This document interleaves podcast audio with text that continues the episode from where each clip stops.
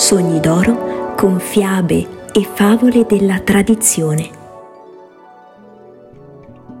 Cari bambini, mettetevi subito comodi sotto le coperte e chiudete gli occhi. La favola che vi voglio raccontare l'ha scritta un grandissimo autore italiano, Italo Calvino. L'ha raccolta insieme a tante altre provenienti da tutte le regioni d'Italia in un libro che si intitola Fiabe italiane. Volete sapere il titolo della favola? Beh, vi accontento subito.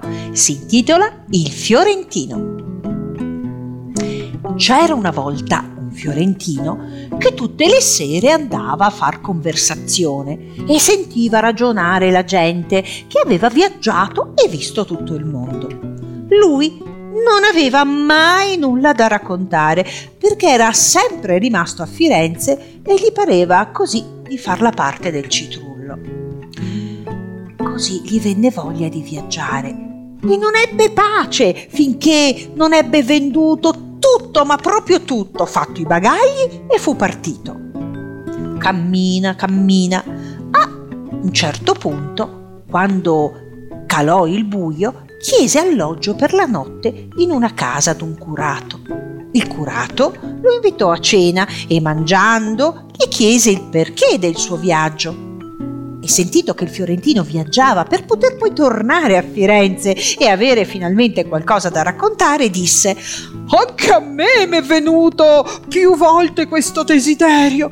Quasi quasi, se non vi dispiace, possiamo andare insieme. Si figuri, disse il fiorentino, non mi par vero di trovare compagnia. E la mattina partirono assieme il fiorentino e il curato. Quando venne buio arrivarono ad una fattoria. Chiesero alloggio e il fattore chiese E perché siete in viaggio? Quando l'ebbe saputo, gli venne voglia di viaggiare anche lui e all'alba partì insieme a loro. I tre fecero molta strada assieme finché arrivarono al palazzo di un gigante. Bussiamo, disse il fiorentino, così quando torniamo a casa avremo da raccontare di un gigante. Il gigante venne ad aprire di persona e li ospitò.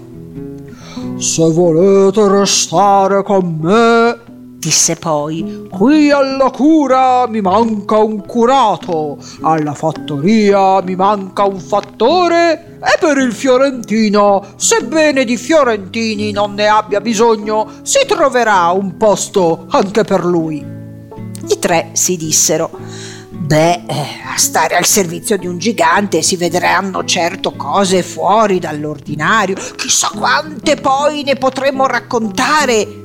E accettarono. Così il gigante li portò a dormire e rimasero intesi che l'indomani avrebbero combinato tutto. Il giorno dopo il gigante disse al curato Venga con me che le faccio vedere le carte della cura e lo condusse in una stanza. Il fiorentino, che era un gran curioso e non voleva perdersi l'occasione di vedere cose interessanti, mise l'occhio al buco della chiave vide che mentre il curato si chinava a guardare le carte, il gigante alzava una sciabola e gli tagliava la testa e poi lo buttava testa e corpo in una botola.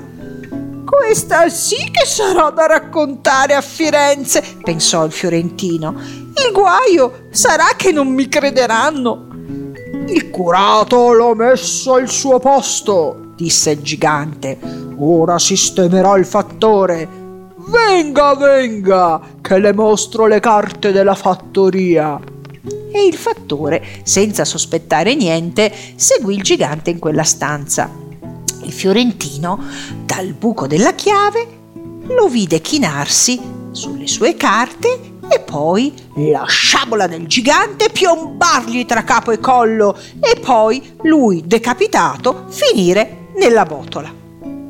Già si stava rallegrando di quante cose straordinarie poteva raccontare al suo ritorno quando gli venne in mente che dopo il curato e il fattore sarebbe toccato anche a lui e che quindi non avrebbe potuto raccontare proprio niente e gli venne una gran voglia di scappare, ma eh, il gigante uscì dalla stanza e gli disse che prima di sistemare lui voleva andare a pranzo.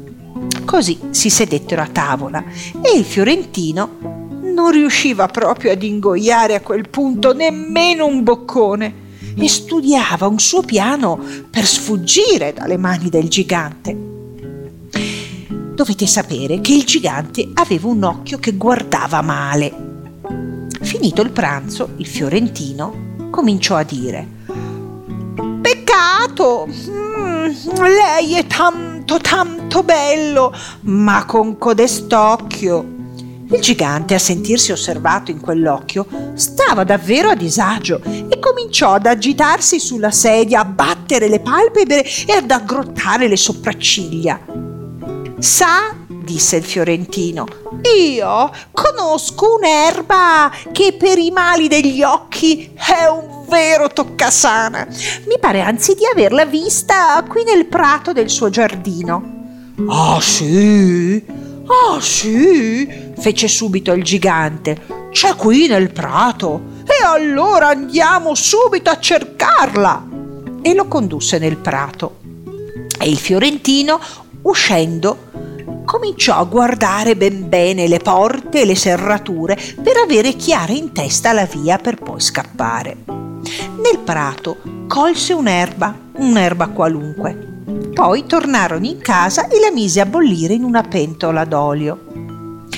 L'avverto che farà molto male, disse al gigante. Lei è capace a resistere al dolore senza muoversi? Beh, certo, certo che resisto, fece il gigante. Senta, eh, sarà meglio che per tenerla ferma la leghi a questa tavola di marmo, se no lei poi si muove e l'operazione non riesce. Il gigante, che a farsi aggiustare quell'occhio ci teneva davvero molto, si lasciò legare alla tavola di marmo. Quando fu legato come un salame, il fiorentino gli rovesciò la pentola d'olio bollente negli occhi, accecandoglieli tutti e due, e poi via, via di corsa giù dalle scale, pensando: Anche questa la racconto. Il gigante, con un urlo che fece tremare la casa, s'alzò e con la tavola di marmo legata sulle spalle si mise a corrergli dietro a tentoni, ma comprendendo che, accecato com'era, non l'avrebbe mai raggiunto, ricorse a un'astuzia. Fiorentino! gridò. Fiorentino! Perché mi hai lasciato? Non mi finisci la cura?